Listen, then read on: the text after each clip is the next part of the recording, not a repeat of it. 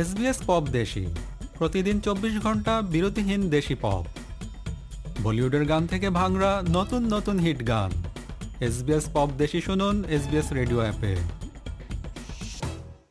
গত উনত্রিশ অক্টোবর শনিবার মেলবোর্নের প্রাণকেন্দ্র ফেডারেশন স্কোয়ারে হয়ে গেল দীপাবলি উৎসবের অনুষ্ঠান। সকাল এগারোটা থেকে শুরু করে রাত নয়টা পর্যন্ত নানা আয়োজনে মুখরিত ছিল এই উৎসব প্রাঙ্গণ।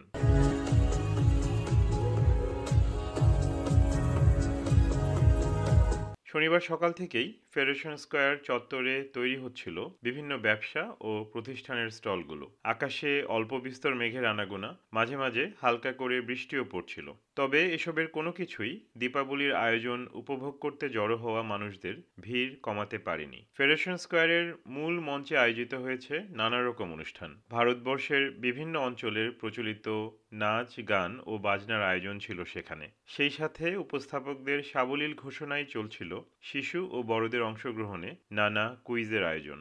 অনুষ্ঠান প্রাঙ্গণে স্টল সাজিয়ে অংশ নেয়া বিভিন্ন ব্যবসা ও প্রতিষ্ঠানের কর্ণধারদের এবং এবারের দীপাবলি উৎসবের কয়েকজন স্পন্সরদের মঞ্চে আমন্ত্রণ জানিয়ে পরিচয় করে দেওয়া হয় উপস্থিত দর্শকদের সাথে। ফেডারেশন স্কোয়ারে দাঁড়ানো বেশ কয়েকজন দর্শকের সঙ্গে কথা হলো এসবিএস বাংলার। এরকমই একজন ভারতের সুমিত যোশী। তিনি জানালেন এবারের দীপাবলির আয়োজন খুবই উপভোগ করছেন তিনি টাজমানিয়া থেকে গত জুলাই মাসে সপরিবারে ভিক্টোরিয়ায় পাকাপাকিভাবে চলে এসেছেন সুমিত যোশী তিনি ও তার স্ত্রী বললেন দীপাবলির অনুষ্ঠান দারুণ ভালো লাগছে তাদের পরিবারের সকলের বিভিন্ন স্টলের খাবার দাবারের পাশাপাশি এসবিএস এর আয়োজনে ফ্রি প্রিন্টেড ছবি পেয়েও আনন্দিত তারা Do you live in Melbourne or from? Yes, I do live You live in Melbourne. How are you enjoying the Diwali program? Yeah, today? it's very fascinating. very fascinating. Yeah, and I think I see crowd is gathering here and they are performing a lot of things.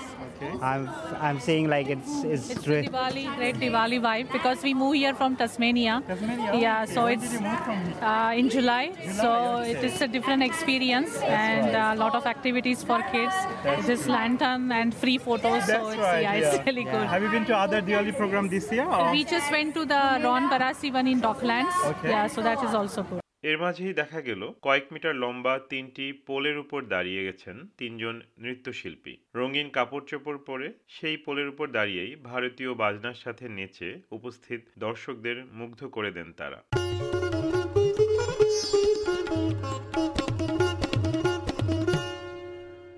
সেই ভিড়ের মধ্যে থেকে কথা হলো ভারতের উত্তরাখণ্ডের মানুষ সন্দীপ হাজওয়ান ও শিল্পার সঙ্গে। সন্দীপ জানালেন প্রায় সতেরো বছর ধরে মেলবোর্নে আছেন তিনি। এবারের দীপাবলির আয়োজন তার কাছে আগের চেয়ে ভিন্ন মনে হয়েছে। এবারের আয়োজন আরও বেশি প্রতিনিধিত্বমূলক মনে হয়েছে তার কাছে। Well, the, the fact that you know um, this this um, function portrays um, cultures from all parts of India, not just one.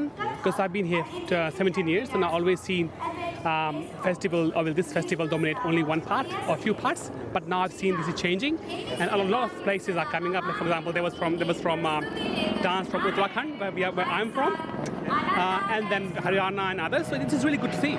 Yeah. একই মতামত জানালেন তার সঙ্গে উৎসবে আসা শিল্পাও It's amazing. We always like, we come here every every year, but this year it's been a bit different. So it was it's really nice.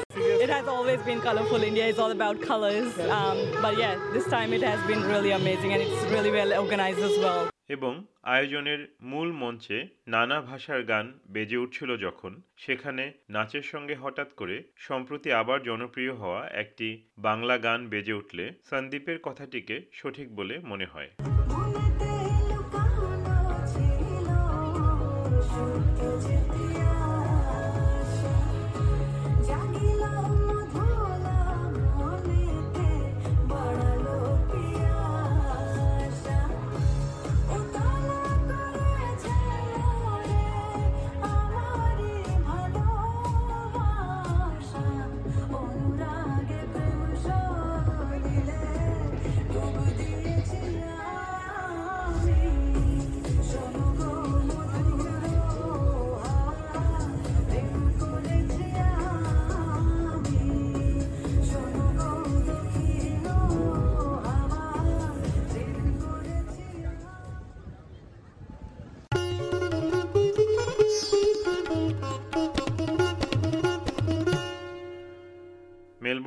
Federation স্কোয়ারে আয়োজিত দীপাবলি উৎসব নিয়ে এসবিএস বাংলার প্রতিবেদনটি শুনলেন। উপস্থাপন করলাম আমি তারেক নুরুল হাসান। এরকম স্টোরি আরও শুনতে চান? শুনুন Apple podcast Google podcast Spotify কিংবা যেখান থেকেই আপনি আপনার পডকাস্ট সংগ্রহ করেন।